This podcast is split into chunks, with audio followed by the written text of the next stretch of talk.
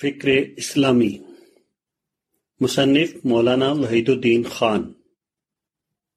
آواز محمد فاروق مسئلہ اجتہاد مجتہدانہ عمل تاریخ میں اجتہاد کے لفظی معنی ہیں کسی کام میں اپنی پوری طاقت صرف کرنا اجتہاد میں مبالغے کا مفہوم ہے لسان العرب میں ہے بدلا وس آہو و جدہ فی ہو بالغ یعنی اپنی پوری طاقت لگا دی کوشش کی اور اس میں آخری حد تک پہنچ گیا انگریزی میں کہیں گے to struggle to do one's best اجتہاد کا لفظ جب شرع اصطلاح کے طور پر بولا جائے تو اس کا مطلب ہوتا ہے وہ ممکن کوشش جو ایک ایسے معاملے میں شریعت کا حکم جاننے کے لیے صرف کی جائے جس کے بارے میں کتاب و سنت میں کوئی نس وارد نہ ہوئی ہو answers is to find Islamic answers to those directly by Quran and سننا یہ اجتہاد اسلام کی تعلیمات میں کسی ریفارم کے لیے نہیں ہوتا بلکہ وہ صرف اسلام کی از سر نو تشریح کے لیے ہوتا ہے وہ اس لیے ہوتا ہے کہ اسلام کے ناقابل تغیر اصولوں کو زمانے کے بدلتے ہوئے حالات پر دوبارہ منتخب کیا جائے it is to reapply an unchanging principle of Islam to the changing situation of the time. قرآن میں اس اجتہاد کی اصل خود قرآن و سنت میں موجود ہے قرآن میں امن اور خوف کے معاملے کا ذکر کرتے ہوئے یہ ہدایت دی گئی ہے کہ جب اس قسم کی کوئی غیر معمولی بات پہنچے تو تحقیق کے بغیر اس کو پھیلانے مت لگو بلکہ اس کو رسول اور اصحاب امر کے پاس لے آؤ تاکہ جو لوگ استمباد کی صلاحیت رکھتے ہیں وہ اس کی حقیقت کو جانیں اور اس کی صحیح شریح حیثیت متعین کریں سورہ آیت نمبر ایٹی تھری یہاں قرآن میں الزینہ یس تن منہوم کا لفظ آیا ہے کرتبی نے اس کی تشریح کرتے ہوئے لکھا ہے کہ استمباد کے معنی استخراج کے ہیں اور اس سے یہ ثابت ہوتا ہے کہ کسی معاملے میں جب نس اور اجماع موجود نہ ہو تو اجتہاد کیا جانا چاہیے امام راضی نے اپنی تفسیر میں اس آیت کے ذکر میں لکھا ہے کہ اس سے یہ ثابت ہوتا ہے کہ جب بھی کوئی نیا مسئلہ پیش آئے تو اس کی بابت نس کے بجائے استمباد کے ذریعے شرع حکم معلوم کرنا جائز ہے اور یہ کہ اس قسم کا استمباد یا اجتہاد بھی ایک حجت شرع کی حیثیت رکھتا ہے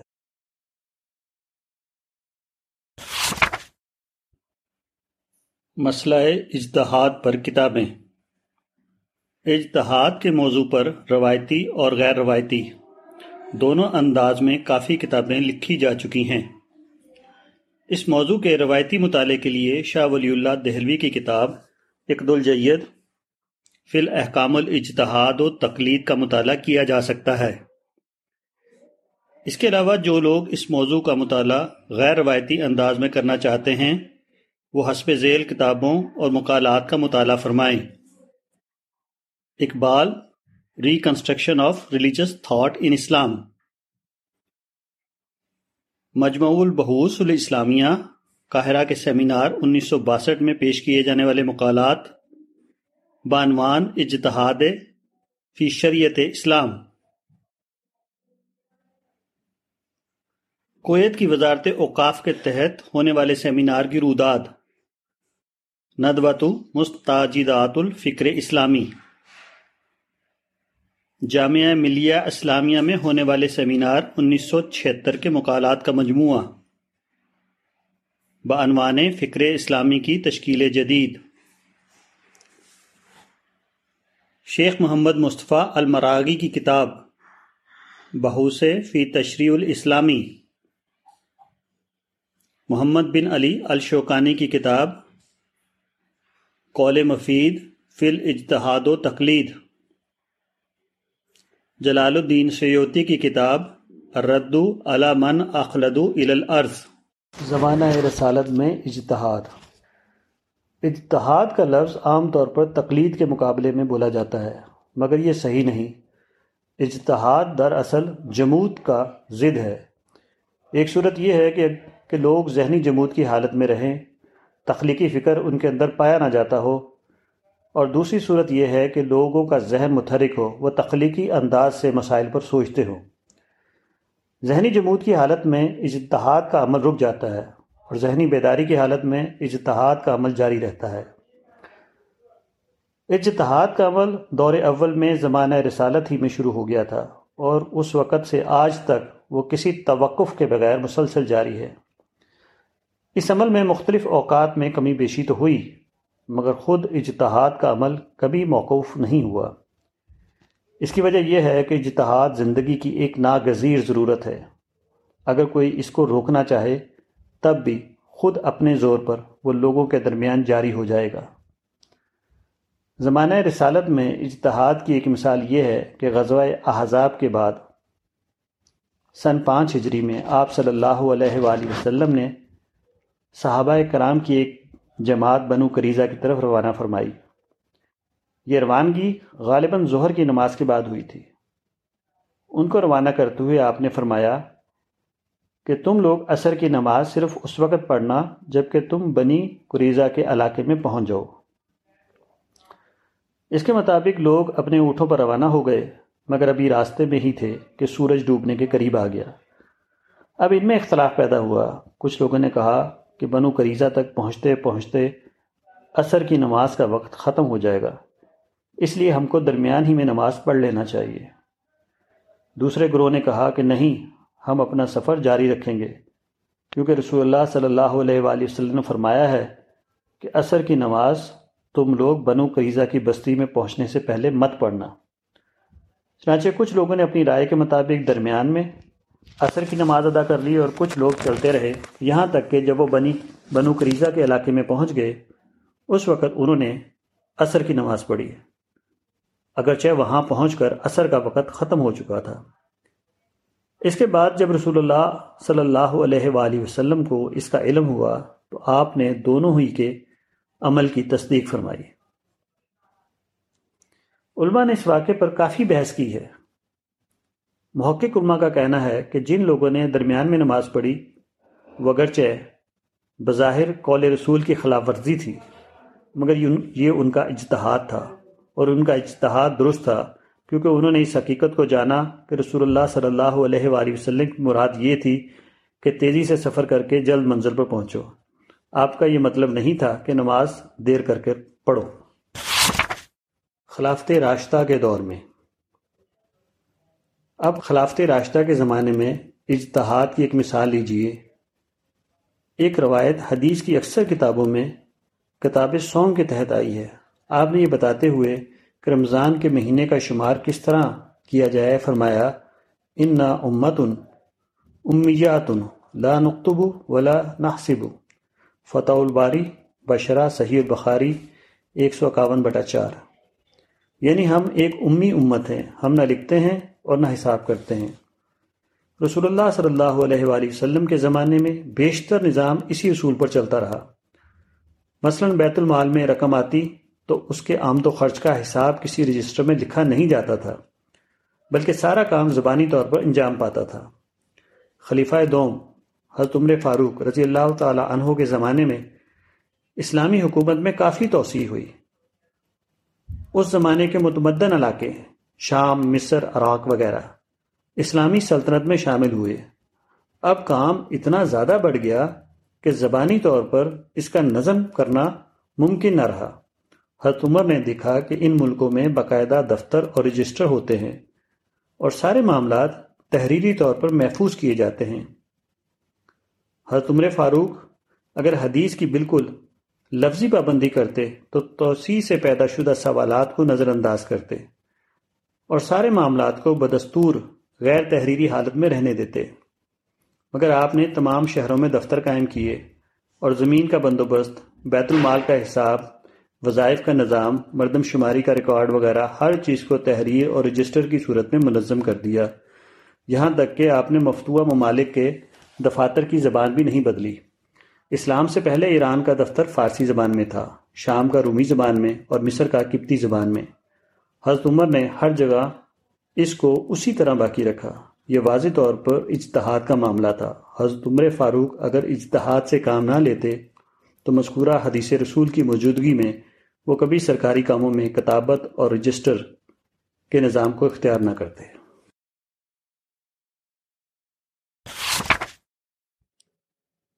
بعد کے زمانے میں خلافت راشتہ کے بعد بھی برابر اجتہاد کا سلسلہ جاری رہا انہی میں سے ایک نمایاں مثال وہ ہے جو امام حسین بن علی کے بعد سامنے آئی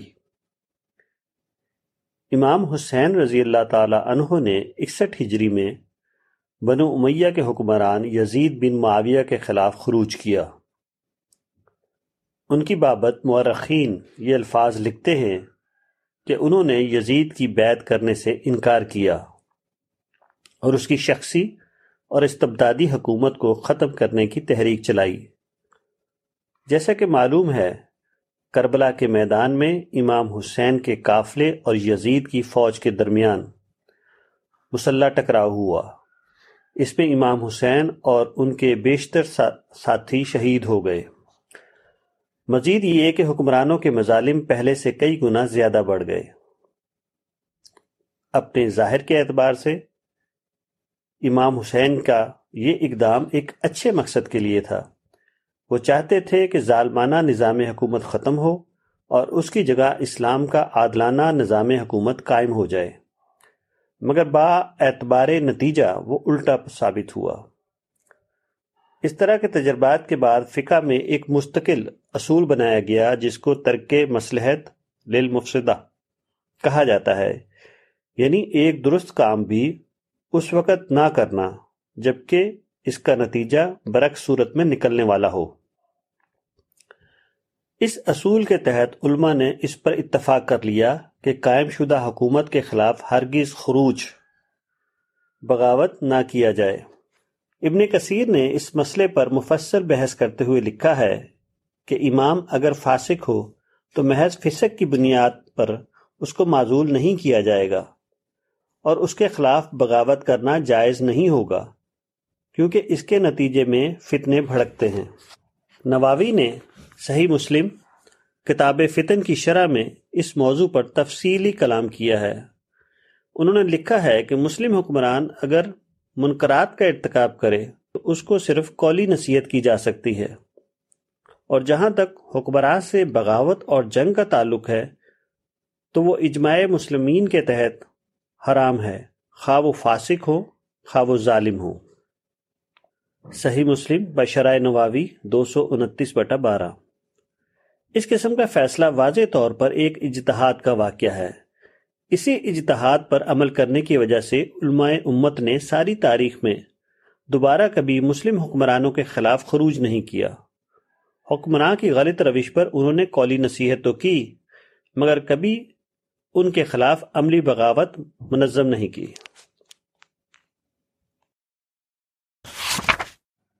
عصر حاضر میں اجتہاد اب ہم ماضی سے گزر کر عصر حاضر میں آتے ہیں جو اپنی واضح صورت میں اٹھارویں صدی عیسوی میں شروع ہوا یہ نیا زمانہ اپنی غیر معمولی تبدیلیوں کی بنا پر مزید اضافے کے ساتھ اجتہاد کا طالب تھا چنانچہ علماء نے بار بار اجتہاد کیا اگرچہ دور حاضر میں علماء کا اجتحاد اتنا مؤثر نہ ہو سکا جتنا کہ وہ دور حاضر سے پہلے تقریباً ہزار سال تک مفید اور مؤثر ثابت ہوا تھا اس نئے دور کا اجتہاد کبھی تو اجتحادی خطا ثابت ہوا اور کبھی ایسا ہوا کہ وہ اختلاف و نزا کا شکار ہو گیا اور عملاً امت کے اندر قبول عام حاصل نہ کر سکا اس سلسلے میں ہم یہاں چند مثالیں نقل کریں گے اٹھارہویں صدی کے آخر تک یہ بات واضح ہو چکی تھی کہ مسلمان ساری دنیا میں مغربی قوموں کے مقابلے میں مقلوب ہو چکے ہیں سترہ سو ستر میں جنگ چشمی بیٹل آف سیزمے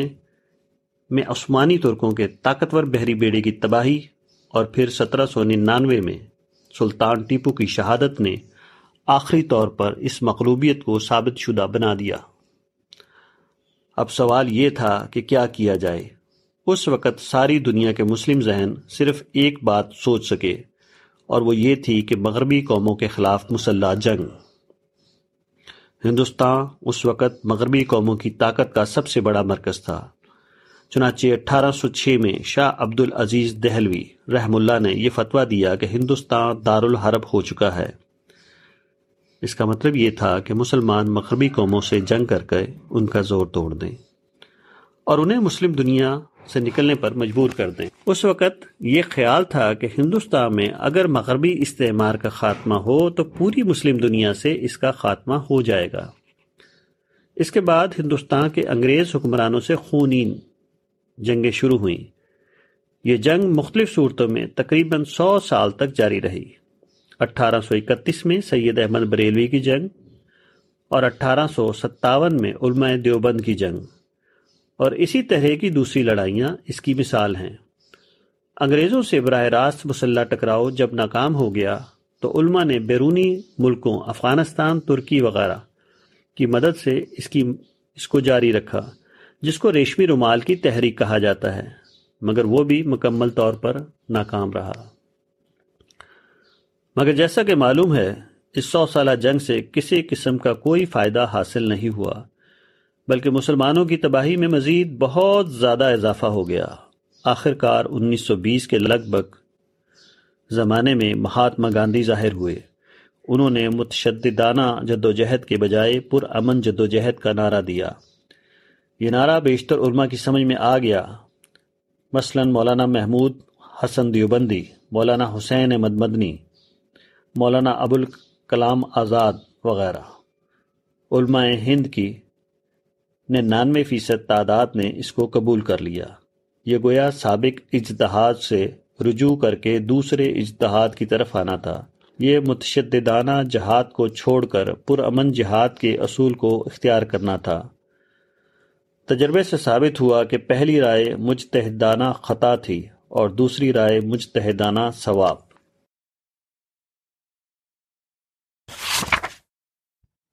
جدید مسائل جدید اجتہاد طلب مسائل میں سے ایک مسئلہ قومیت نیشنلٹی کا ہے چند سو سال پہلے تک مسلمان ایک عالمی برادری کی حیثیت رکھتے تھے ساری دنیا عملاً ان کا وطن بنی ہوئی تھی کسی کے ساتھ اس وقت تک جدید تصور قومیت کا بھی ظہور نہیں ہوا تھا شعوری یا غیر شعوری طور پر یہ سمجھا جاتا رہا کہ مسلمان نہ عربی ہے اور نہ ایرانی وہ نہ ہندی ہے اور نہ ترکستانی تمام دنیا اس کا وطن ہے اور تمام مسلمان ایک ہی عالمی قومیت کے حامل ہیں مسلمان ایک بین الاقوامی برادری سے تعلق رکھتے ہیں انیسویں صدی میں جب مسلمانوں کی سیاسی طاقت کا شرازہ بکھرا اور فاطمی سلطنت عثمانی سلطنت اور مغل سلطنت ٹوٹ کر ٹکڑے ٹکڑے ہو گئی تو مسلمانوں کے درمیان آہیائے نو کی تحریکیں اٹھیں یہ تحریکیں زیادہ تر رد عمل کی نفسیات کے تحت ابریں چنانچہ انہوں نے دوبارہ وہی رخ اختیار کر لیا جو فکری طور پر صدیوں سے چلا آ رہا تھا سید جمال الدین افغانی کی تحاد اسلامی پان اسلامزم اور مولانا محمد علی اور مولانا ابوالکلام آزاد کی خلافت تحریک اس کی مثالیں ہیں ان تحریکوں نے مسلمانوں کو ایک بین الاقوامی شہری کی حیثیت سے دیکھا اور اسی اعتبار سے دوبارہ عالمی نقشے پر ان کو جگہ دلانے کی کوشش کی تاہم یہاں بھی ہم کو کچھ ایسے نام ملتے ہیں جنہوں نے مجھ فکر کا ثبوت دیا ان میں مولانا سید حسین احمد مدنی کا نام خاص طور پر قابل ذکر ہے آزادی ہند انیس سو سینتالیس سے پہلے انہوں نے اعلان کیا کہ موجودہ زمانے میں قومیں اوتان سے بنتی ہیں اس لیے ہندوستان کا مسلمان وطنی اعتبار سے ہندوستانی ہے ایران کا مسلمان ایرانی اور افغانستان کا مسلمان افغانستانی تفصیل کے لیے ملاحظہ ہو مکتوبات شیخ الاسلام حصہ سویم اس معاملے میں مولانا حسین احمد مدنی کی کافی مخالفت کی گئی مخالفین میں علامہ اقبال مولانا سید ابوالعلا مدودی اور دوسرے کئی لوگوں کے نام ہیں مگر حقیقت یہ ہے کہ اس معاملے میں مولانا حسین احمد مدنی نے مجتہدانہ بصیرت کا ثبوت دیا اور ان کے مخالفین صرف مقلدانہ فکر پر قائم رہے مولانا مدنی کا اجتہاد بلا شبہ ایک صحیح اجتہاد تھا یہ ایک حقیقت ہے کہ موجودہ زمانے میں قومیت کا تعلق وطن سے ہو گیا ہے the nationality of a man is now determined by his homeland and not by his religion حالات کے تقاضے کے تحت عملاً تمام دنیا کے مسلمان اس کو قبول کر چکے ہیں مثلاً ہندوستان اور دوسرے ملکوں کے مسلمان اپنے پاسپورٹ میں نیشنلٹی کے خانے میں اپنے آپ کو انڈین یا امریکن وغیرہ لکھتے ہیں وہ اس میں مسلم نہیں لکھتے اسی طرح پاکستان میں پاکستانی اور ایران میں ایرانی لکھا جاتا ہے اب مزید ضرورت صرف یہ ہے کہ جس چیز کو عملی طور پر تمام مسلمان اختیار کر چکے ہیں اس کو وہ فکری طور پر بھی پوری طرح اختیار کر لیں تاکہ فکر اور عمل میں تضاد باقی نہ رہے اس طرح کے معاملات میں اسلام کا مسلک یہی ہے کہ انٹرنیشنل رواج کو اختیار کر لیا جائے غیر ضروری طور پر اس کو عقیدے کا مسئلہ بنا کر لوگوں کو غیر فطری مشکلات میں مبتلا نہ کیا جائے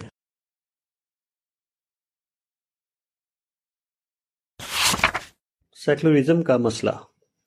اسی طرح ایک اور معاملہ سیکولرزم کا ہے موجودہ زمانے میں مشترک سماج کے لیے سیکولرزم کو حکومت کا سب سے بہتر فارم تسلیم کیا جاتا ہے دنیا کے بیشتر ملکوں کا نظام اسی کے مطابق چلایا جا رہا ہے موجودہ زمانے میں کچھ ایسے مسلمان اٹھے جنہوں نے سیکولرزم کی سخت مخالفت کی اور اس کو ایک اینٹی اسلام نظریہ بتایا مثلا سید ابو العلا مدودی وغیرہ مگر یہ صرف ایک انتہا پسندانہ رد عمل تھا اس کو کوئی سوچا سمجھا مثبت رد عمل نہیں کہا جا سکتا اس معاملے میں زیادہ صحیح رائے کچھ دوسرے لوگوں نے پیش کی مثلا مولانا سعید احمد اکبر آبادی وغیرہ اس سلسلے میں مولانا اکبر آبادی کا ایک مضمون تین قسطوں میں ماہنامہ برخان دہلی کے شمارے مئی جون جولائی انیس سو باسٹھ میں چھپا تھا اس میں انہوں نے لکھا تھا کہ موجودہ ہندوستان کے لیے سب سے بہتر نظام وہی مشترک نظام ہے جس کو سیکولر نظام کہا جاتا ہے انہوں نے لکھا تھا کہ حکومت کی ایک قسم سیکولر ہے اور سیکولر کی تعریف یہ ہے کہ تمام مذاہب آزاد ہوں گے اور ریاست کے ہر شخص کو یکساں شہری حقوق حاصل ہوں گے صفحہ نمبر تین سو انہوں نے لکھا تھا کہ ہندوستان کے موجودہ حالات کے اعتبار سے یہاں کے لیے سب سے زیادہ بہتر اور قابل عمل نظام صرف سیکولر نظام ہے انہوں نے لکھا تھا کہ یہی ملکی حالات کا تقاضا ہے مزید یہ کہ اسلام میں اور سیکولر نظام میں کوئی تضاد نہیں ہے یہ ایک مجتہدانہ رائے ہے اور وہ ایک صحیح اجتہاد ہے اس کا مطلب یہ نہیں کہ سیکولرزم بجائے خود کوئی آئیڈیل نظام حکومت ہے اس کی اصل اہمیت یہ ہے کہ مشترک سماج میں صرف وہی قابل عمل ہے اس کی اہمیت عملی اعتبار سے ہے نہ کہ خالص نظریاتی اعتبار سے اسلام کا نقطہ نظر یہ ہے کہ ذاتی معاملے میں آئیڈیلسٹ بنو اور اجتماعی معاملات میں پریکٹیکل اس کی تائید رسول اللہ صلی اللہ علیہ وآلہ وسلم کے مدنی دور میں ملتی ہے مدنی دور کے دو بڑے حصے ہیں پہلا دور جبکہ مدینہ میں تین قسم کے گروہ موجود تھے مسلمان یہود اور مشرقین دوسرے دور میں یہ فرق ختم ہو گیا اور مدینہ کے تمام باشندے اسلام میں داخل ہو گئے حدیث اور سیرت کی کتابوں میں جب ہم مدینہ کے دور اول کا مطالعہ کرتے ہیں تو معلوم ہوتا ہے کہ زمانے میں رسول اللہ صلی اللہ علیہ وآلہ وسلم نے ایک چارٹر جاری فرمایا تھا جس کو عام طور پر صحیفہ مدینہ کہا جاتا ہے یہ اس پہلے دور کی ریاست کا گویا دستور تھا اس میں آپ صلی اللہ علیہ وآلہ وسلم نے مقرر فرمایا تھا کہ ہر گروہ کے مذہب یا قبائلی روایات کے مطابق ان کا جو دین ہے وہ اس پر عمل کرنے کے لیے آزاد ہوں گے کسی گروہ کے مذہب یا ان کی روایات میں ریاستی مداخلت نہیں کی جائے گی یہی ریاستی عدم مداخلت سیکولرزم کی اصل روح ہے سیکولرزم کے کچھ پرجوش شعرے اس کی جو کلی تشریح کرتے ہیں وہ ایک نظریاتی انتہا پسندی ہے اور اس قسم کی انتہا پسندی ہر فکری نظام میں پائی جاتی ہے اس سے قطع نظر عملی سیکولرزم صرف اس کا نام ہے کہ حکومت کا تعلق مشترک مادی امور سے ہو اور مذہبی معاملات میں وہ عدم مداخلت کی پالیسی پر کاربند رہے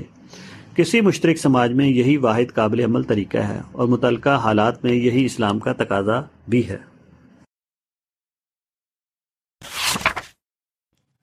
جہاد کا مسئلہ موجودہ زمانے میں ایک نہایت اہم مسئلہ جہاد کی تعبیر کا ہے جہاد کو عام طور پر جنگ کے ہم معنی سمجھا جاتا ہے مگر یہ صحیح نہیں جہاد کے معنی وہی ہیں جس کو ہم اپنی زبان میں جد و جہد اسٹرگل کہتے ہیں قرآن میں یہ لفظ ہر جگہ دینی جد و جہد یا دعوتی جد و جہد کے معنی میں ہے جنگ کے لیے قرآن میں جو لفظ استعمال کیا گیا ہے وہ قطال ہے نہ کہ جہاد جہاد جب سادہ طور پر دینی کوشش یا دینی جد و جہد کے معنی میں ہو تو حالات کے اعتبار سے اس کا انتباق صرف ایک نہیں رہے گا بلکہ فطری طور پر متعدد ہو جائے گا مثلا حدیث میں اپنے نفس سے لڑ کر اسے زیر کرنے کو جہاد کہا گیا ہے المجاہد من جاہد و نفس حفی اللہ اسے معلوم ہوا کہ جہاد کا ایک پہلو نفسیاتی جہاد ہے قرآن میں دعوت اسلامی کی فکری توسیع کی کوشش کو جہاد کہا گیا ہے وجاہدہم بھی جہاد کبیرہ اس سے معلوم ہوا کہ دعوتی جہاد بھی جہاد ہے بلکہ قرآن کے الفاظ میں وہ جہاد ایک کبیر ہے وغیرہ موجودہ زمانے میں کچھ مسلم اہل فکر اٹھے جنہوں نے دور جدید کے لحاظ سے جہاد کی تعبیر پیش کی مثلاً اٹھارہ سو ستاون کے بعد سر سید نے ہندوستان کے مسلمانوں سے یہ کہا کہ تم لوگ تعلیمی جد و جہد کرو یہی اس وقت کا سب سے بڑا کام ہے اگر تم تعلیم یافتہ ہو گئے تو تمہارے تمام دینی اور دینوی مسائل اپنے آپ حل ہو جائیں گے اسی طرح انیس سو بارہ میں علامہ سید رشید رضا صاحب المنار دیوبند آئے اس وقت ہندوستان کے علماء انگریز کے خلاف سیاسی جد و جہد میں مشغول تھے سید رشید رضا نے کہا کہ اس وقت کرنے کا اصل کام سیاسی جہاد نہیں ہے بلکہ دعوتی جہاد ہے آپ لوگ اسلام کے پرامن دعوتی مشن کو لے کر اٹھیے اس طرح آپ زیادہ بہتر طور پر اس مقصد کو حاصل کر لیں گے جس کو آپ مسلح جہاد کے ذریعے حاصل کرنا چاہتے ہیں سر سید احمد خان اور سید رشید رضا کی یہ رائے مجھتحیدانہ رائے تھی اور بعد کے نتائج بتاتے ہیں کہ وہ بلا شبہ صحیح اجتہاد تھا اگرچہ اس اجتحاد کو اس وقت قبول عام نہ مل سکا اور امت زیادہ بڑے پیمانے پر اس راہ پر نہ چل سکی اگر اس اجتہاد کو اس وقت قبول عام حاصل ہو جاتا تو یقینی طور پر آج مسلمانوں کی تاریخ اس سے مختلف ہوتی جس کو آج ہم اپنی آنکھوں سے دیکھ رہے ہیں سر سید فارمولہ اور رشید رضا فارمولہ کو اگر الفاظ بدل کر کہا جائے تو وہ یہ تھا کہ سیاسی مسائل کو نظر انداز کرو اور تعلیمی اور دعوتی مواقع کو استعمال کرو ignore the political problems and avail the opportunities available in the field fields of educations and دعویٰ میں سمجھتا ہوں کہ وقت کے لحاظ سے یہ ایک صحیح اجتہاد تھا اس میں مومنانہ بصیرت کی وہ روح پوری طرح شامل تھی جس کے لیے حدیث میں یہ الفاظ آئے ہیں کہ یقون و بصیرن بھی زمانے ہی یعنی مومن کو چاہیے کہ وہ زمانے کو جاننے والا ہو بینک کا مسئلہ موجودہ زمانے میں ایک اہم مسئلہ بینک کے سود کا ہے جو جدید اقتصادیات کی بنیاد بن گیا ہے یہ ایک نظائی مسئلہ ہے زیادہ تر علماء اس کو حرام قرار دیتے ہیں تاہم کچھ علماء کی رائے اس معاملے میں مختلف ہے رابطہ عالم اسلامی کے تحت نکلنے والا اخبار عالم اسلامی مکہ سعودی عرب کے شمارے چوبیس ذلقد دو ذلحذ چودہ سو پندرہ ہجری چوبیس اپریل یکم مئی انیس سو پچانوے میں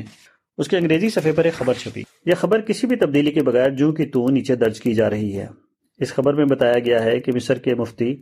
ڈاکٹر محمد سید تنتناوی نے ابو زہبی کے مصری سفارتخانے میں ہونے والی ایک بڑی میٹنگ میں اپنا یہ فتویٰ پیش کیا کہ بینک کے انٹرسٹ میں کوئی برائی نہیں ہے اور وہ اسلام سے بہت قریب ہے انہوں نے کہا کہ بینک کا قرض اگر کسی معقول ضرورت کے لیے لیا جا رہا ہے تو وہ حلال ہے بینک کے لیے اس قسم کے قرضوں پر انٹرسٹ لینے کو بھی انہوں نے جائز بتایا ہے یہ ایک بے حد نظائی مسئلہ ہے اور راکم الحروف اس معاملے میں کوئی حتمی رائے نہیں دے سکتا موجودہ زمانہ صنعتی زمانہ ہے اور جدید صنعت صرف بینک ہی کی بنیاد پر چل سکتی ہے ابھی تک اس کا کوئی حقیقی بدل سامنے نہیں آ سکا یہ بنیادی سبب ہے جس کی وجہ سے مسلمان موجودہ زمانے کی صنعتوں میں بہت زیادہ پیچھے ہو گئے ہیں صنعتی پچھڑے پن کا نتیجہ دوسرے اکثر میدانوں میں ان کا دنیا سے پیچھے ہو جانا ہے مثال کے طور پر صحافت موجودہ زمانے میں صحافت کو ایک نہایت طاقتور ادارہ سمجھا جاتا ہے مگر مسلمانوں کا اس میں کوئی حصہ نہیں اور اس کی سب سے بڑی وجہ یہ ہے کہ مسلمانوں کی کوئی صنعت نہیں صحافت کی صنعت ہی سے خزا ملتی ہے جس قوم میں صنعت نہ ہو اس کی صحافت بھی نہیں ہو سکتی اس معاملے میں مسلمان اپنی اس کمی کا شکار ہو رہے ہیں یہ معاملہ ایک اجتہاد طلب معاملہ ہے تاہم کسی شخص کا انفرادی اجتہاد اس معاملے میں کافی نہیں ہے اجماعی نہیں تو کم از کم قابل لحاظ تعداد کے علماء کو اس معاملے میں اپنی مشترکہ اجتہادی رائے پیش کرنا چاہیے یہ مسئلہ اتنا سنگین ہے کہ راکم الحروف کا خیال ہے کہ اگر مسلم ملکوں کے پاس پیٹرول کی قدرتی دولت نہ ہوتی تو اب تک وہ دور جدید کے اقتصادی ہریجن بن چکے ہوتے رابطہ عالم اسلامی کے جریدے سے اقتباس Tantanavi okays bank profits and interest. In an unprecedented fatwa, with which most of Islamic Ummah's imam and legislators differ, Dr. Muhammad Sayyid Tantanavi, the Mufti of Egypt, has said, "There is nothing wrong with the bank's specification of profit rate." He has even Gone Beyond Debt emphasizes that the banks which set the rate of profits are much closer to Islam. In a wide meetings held the night before last at the Egyptian embassy in Abu Dhabi, Dr. Tantanavi said, if a bank for reasons out of its hands has made a loan, then it has to prove that before courts then every depositor would bear a portion of the loss, commensurates with the volume of his deposited capital. It is, however, worthwhile mentioning here that due to this opinion, a heated argument had earlier sparked off between the Mufti and the Islamic bodies in Egypt. Foremost among these was the Al-Azhar University institutions. السٹی how over it was the first time ever that doctor of the arguments outside the Egyptian boundaries has own risk has confirmed ڈیٹسفکیشنسٹ at as to bank deposit not inspections he considered deposition delegate bank to invest his money there for we should take the matter with ease and flexibility but within the limit specified by the لاکناڈ to bank loans doctor we went on to see if the loans was needed for us justifiable reason such as the medical treatment or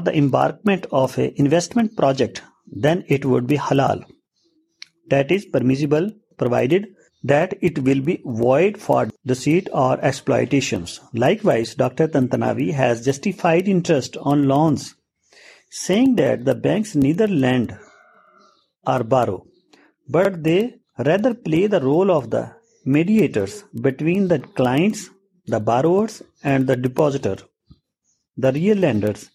and banks as such receive the latter category's money in order to invest them on their behalf. Hence, when the banks extended some money to an entrepreneur who attempt to invest this money in some way, it then has the right to take some profit out of the transactions.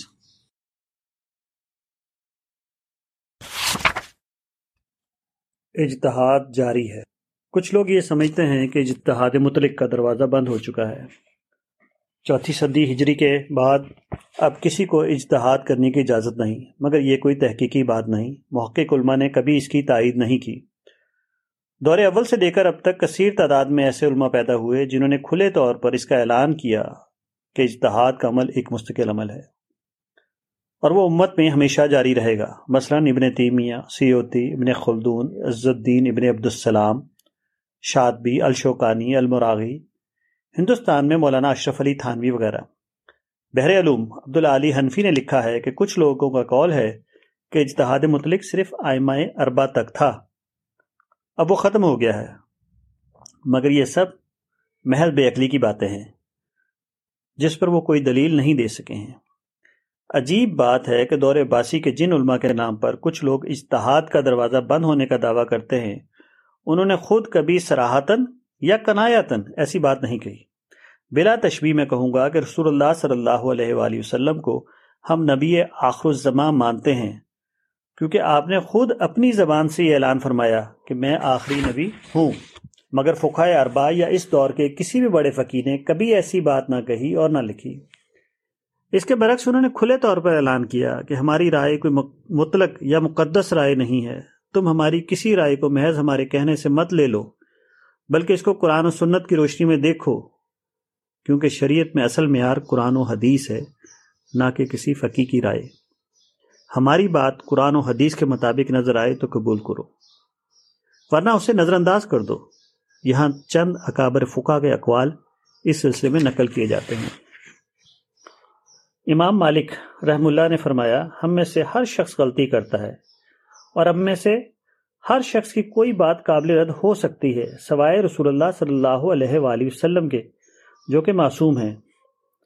امام شافی رحم اللہ نے فرمایا جب حدیث سے ثابت ہو جائے تو وہی میرا مسلک ہے اس کے بعد میری کال کو دیوار پر مار دو رسول اللہ صلی اللہ علیہ وسلم کے سوا کسی کا کال حجت نہیں امام و حنیفہ نے فرمایا کہ جو شخص میری دلیل کو نہ جانے اس کے لیے درست نہیں کہ وہ ہمارے کال پر فتویٰ دے ابو حنیفہ جب کسی مسئلے میں فتویٰ دیتے تو کہتے یہ نمان بن ثابت کی رائے ہے ہمارے علم کے مطابق یہ احسن ہے جو شخص اس سے زیادہ احسن کو پائے تو اس کے بعد وہی زیادہ صحیح ہے امام احمد بن حنبل فرماتے ہیں تم میری تقلید نہ کرو اور نہ مالک اور شافی اور اوزائی اور نخی یا کسی اور کی تقلید کرو تم بھی وہیں سے تم بھی وہیں سے لو جہاں سے انہوں نے لیا ہے امام احمد بن حنبل نے فرمایا تو میری تقلید نہ کرو اور نہ مالک اور شافی اور اوزائی اور نقی یا کسی اور کی تقلید کرو تو بھی وہیں سے لو جہاں سے انہوں نے لیا ہے آئمہ اربا کے ان اقوال سے ظاہر ہے کہ ان کے نزدیک اصل چیز قرآن اور سنت تھی اور اس کو سراسر غلط سمجھتے تھے کہ کوئی شخص ان کا مقلد بن جائے اور کتاب و سنت سے براہ راست دین اخص نہ کرے امام شافی نے لکھا ہے کہ قاضی کے لیے مجتہد ہونا ضروری ہے امام ابو حنیفہ کے نزدیک قاضی کا مجتہد ہونا مستحب ہے اب غور کیجئے کہ قضا عدالت تو ایک ایسا عمل ہے جو کسی بھی زمانے میں ختم نہیں ہو سکتا وہ قیامت تک جاری رہے گا پھر جب قضا کا عمل ہر دور میں جاری رہے گا تو لازم ہے کہ اجتہاد کا عمل بھی ہر دور میں جاری رہے اس لیے حملی فقہ کا یہ کہنا ہے کہ کبھی بھی کوئی دور مجتہد سے خالی نہیں ہو سکتا کچھ لوگوں کا کہنا ہے کہ اصل مسئلہ اجتہاد کا نہیں ہے بلکہ اجتہادی صلاحیت کا ہے چونکہ اب ایسے افراد موجود نہیں ہیں جو اجتہاد کی مطلوب صلاحیت اپنے اندر رکھتے ہوں اس لیے عملاً اس کے سوا کوئی چارہ نہیں کہ اجتہاد کے دروازے کو بند رکھا جائے ورنہ نااہل لوگ اجتہاد کریں گے اور پھر خود بھی گمراہ ہوں گے اور دوسروں کو بھی گمراہ کریں گے مگر یہ بات صحیح نہیں جب خدا نے دنیا کا نظام اس طرح بنایا ہے کہ یہاں بار بار حالات بدلیں اور نئے نئے مسائل سامنے آئیں تو یہ ناممکن ہے کہ خدا ایسے اہل افراد پیدا نہ کرے جو پیش آمدہ سوالات کا مجتہدانہ جواب دے سکتے ہوں اس قسم کا عقیدہ رکھنا ناؤز بلا خالق کے اوپر الزام ہے اور ظاہر ہے کہ خالق اس سے بری ہے کہ اس کے اوپر کوئی الزام آئے قرآن میں ایک نہایت بنیادی بات یہ کہی گئی ہے کہ اللہ نے اس دین کے معاملے میں تمہارے اوپر کوئی تنگی نہیں رکھی سورہ حج آیت نمبر اڑتیس حدیث میں اس کی وضاحت ان الفاظ میں کی ہے کہ دین آسان ہے باہوال فتح الباری ایک سو سولہ بٹا ایک حضرت سعید بن مصب کی روایت ہے کہ رسول اللہ صلی اللہ علیہ وسلم نے فرمایا تمہارا وہ دین بہتر ہے جو زیادہ آسان ہے تفسیر کرتبی ننانوے بٹا بارہ ان نصوص کی روشنی میں اجتحاد کی وہی تعبیر صحیح دینی تعبیر قرار پائے گی جو آسان اور ہر زمانے میں قابل عمل ہو اس کے مقابلے میں اجتحاد کی وہ تعبیر رد ہو جائے گی جو اتنی مشکل ہو کہ سرے سے اس پر عمل ہی نہ ہو سکے یہاں تک کہ ہمیشہ کے لیے اجتہاد کا دروازہ بند کر دینا پڑے حقیقت یہ ہے کہ اجتہاد کا دروازہ بند ہونا نہ شریع طور پر درست ہے اور نہ عقلی طور پر ممکن اجتحاد کا عمل جس طرح تیسری صدی ہجری تک جاری تھا اسی طرح وہ آج بھی پوری طرح جاری ہے اس کا دروازہ نہ کبھی بند ہوا اور نہ یہ ممکن ہے کہ کوئی شخص اس کو کبھی بند کر سکے جس طرح دریاؤں میں پانی کی روانی عبدی طور پر جاری ہے اسی طرح اجتہاد کا عمل بھی مسلسل جاری رہے گا یہاں تک کہ قیامت آ جائے اور اجتہادی کلام کی ضرورت ہی سرے سے باقی نہ رہے